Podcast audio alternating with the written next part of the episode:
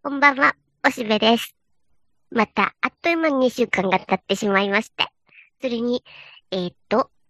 春がどんどん進んで、今年は特に早いよね。もう桜終わっちゃってるし。で、えー、そんな中、僕は、次の週から本格稼働となりまして、春休みが終わってしまいます。で、えー、この春休みの目標であった部屋を少しは片付けて、えー、忙しい日々に向けて準備しようと思っていて、で、まあ、それに、それなりに、あの、一応、お片付けは済んでいます。まだ途中ではあるけど。でもね、なんか僕はなかなか整頓が下手なので、うん、この冬ね、ずっとね、セーターを探してたんだ。今持ってる中で一番あったかいセーターを冬の一番寒い時に着たいでしょ？って、あれあれどこ行ったかなと思ってずーっと探してて、おととい見つかったよ。あ、こんなとこにあった、と思って。でももう、もう春だし、これから着ることはないし、これからまた着てしまってそれを手入れしてしまうのはめんどくさいので、そのまんま綺麗にしまっておく。次の冬には必ず出してきてやろうと思って、そんな風でなんか、うん、自分がバカすぎて、下手な生活ぶりなんだけど、だけどね、この頃ね、うん、スマホをいじっていると、お洋服をきちんと畳む動画っていうのをよく見るんだね。それは自然に流れてくるんだ。あれはインスタを見てると、TikTok っていうのかな？なんかそれできちんと畳むやつが流れてくるよね。あの、まあ、前からこんまりさんが、えー、こう、畳んだ時にちゃんと立つようにきちんと形を揃えると整理しやすいみたいなことは言ってたけどさ。で、それがどうやったら、どういう風にきちんと畳めるかとか、最後にこういう風にここに挟むときちんとなるよみたいな動画がいっぱいあって、でね、僕それ、ああ、なるほど、と思って。でもね、一回じゃわかんないの。多分なんかね、そういう幾何学に弱いんだと思うけど、え、え、どういう風に畳んだっけ？みたいな感じで、何遍か見てね。で、それでやってみると確かにピシッとお洋服がこう、形が整うからね。だから、あの、きちんと畳む系の動画が僕の生活を変えたと思う。生活がピシッとしてきた感じがして、え、一応持ってるお洋服は全部きちんと畳み直してみようと思ってやってるよ。ただね、それが出来上がって、まあ、ある程度、こう、引き出しとかに入るのはいいんだけど、もっといっぱいあるし、季節外れのものとかどうするんだ？で、それに向けて、またこう動画でよく出てくるのが、今こう、ネットみたいなのがこう、えファイルみたいになってて、そこにお洋服をきちんきちんって入れていくと、ある程度まとまって、それをこう、洋服ダンスに入れていくと、整うよみたいなのがあって、お、これは便利そうだけど、でも結構高いし、まあ、100均で売ってたらちょっと見てもいいけど、みたいな感じでね、お洋服をどうしまってる？みんな。うん、昔さ、なんかこう段ボールの、なんか衣装箱みたいのもあったし、で、うん、僕も一応そういうふうにはしてるけど、うん、本当は氷とかさ、あと茶箱とかがいいんだよね。結局霧の箱とかね。今ほら、お着物とかそう入れてるわけだけど、それじゃなくて、うん、なんかこうまとまるような形にするのは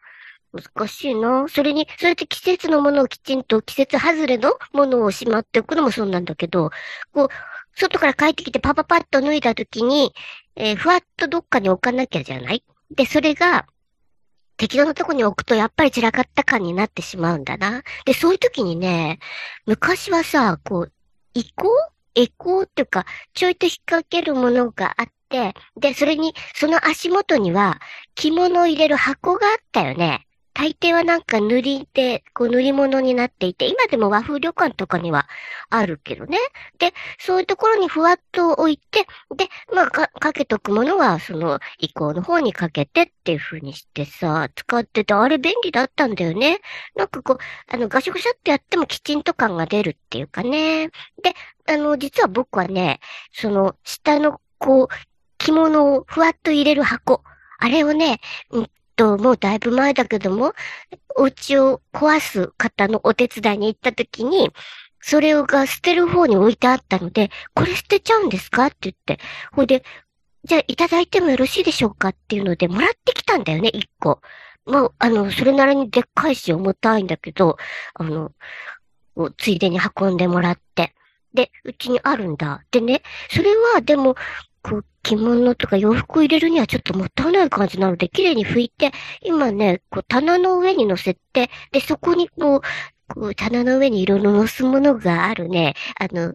食器棚が僕はちゃんとしたのがあんまりこうね、ちゃんとなってないので、こう、ちょっとした食べ物とかあるよね。そういうのをね、入れてんだけど、ガシャガシャって乗せてるんだけど、ちょっときちんと感が出るね。それに、あの、結構、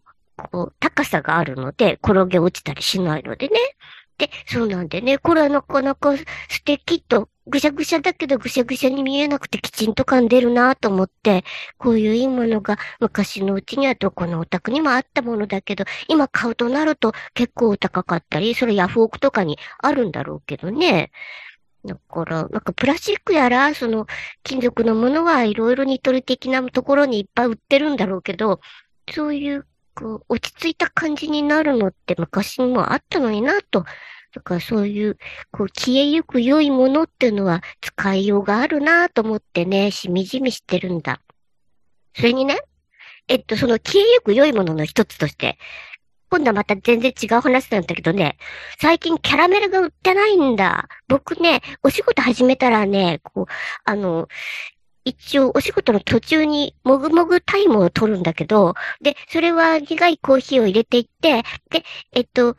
キャラメルをポイポイっと二つ三つ食べて、で、こう、苦いコーヒーを飲んで口の中でキャラメルマキアットを作るみたいなっていうか、それがもう、あの、いいんだな。ちょっと頭もはっきりするし、糖分も取れて。で、だからキャラメルが好きなんだけど、そういう兵糧として、重宝してきたんだけど、なかなか最近売ってなくて。で、森永の、あの、一番あの古いパッケージのね、あれがまあちょこんと置いてある時もあるんだけど、コンビニとかで。で、まあそれしかなくて、バラエティがない。なんかソフトキャラメルみたいのが全然ない。だからしょうがない。ボンタン飴とか買ってるよ。まあ、ボンタン飴もね、もちろん大好きなんだけど、だからグミとか、あと、のど飴的なものはバラエティがたくさんあるんだけど、キャラメルがもうなんかほとんどないんだね。で、この間それをちょっと愚痴ってたら、あれは詰め物が取れるから嫌なんすとかって言われて、あ、そうか。僕はね、歯に詰め物っていうのは一切したことがないので、えー、それは全然関係ないからキャラメルが好みなのかなと思ってるけど。でもまあ、あの、観光地とかに行くと、あの、例えばだから長野駅とかにリンゴキャラメルって言ってて、僕は長野駅で乗り換えるときは必ずリンゴキャラメルを買うんだけど、ちょっと260円もしてお高いっちゃお高いんだけど、それを買ってしばらく楽しむこともあるんだけどさ。だから、ああいうちょっとご当地ものとかで買うしかないのか？うん、それだとビレバンとかにも売ってるかもしれないけど、どうもビレバンってさ、食べ物を買う気になれなくてね、など、いろいろくよくよとキャラメルを求めて、えー、スーパーの中をさまようおしべでした。というわけで、えー、張り切って新学期始まりますので、なんとか黙々とやるべきことをこなして、元気に充実した、えー、成果を上げることができるように頑張っていこうと思います。皆様もご一緒に、次の夏休みまで頑張るぞ。では、またね。バイバイ。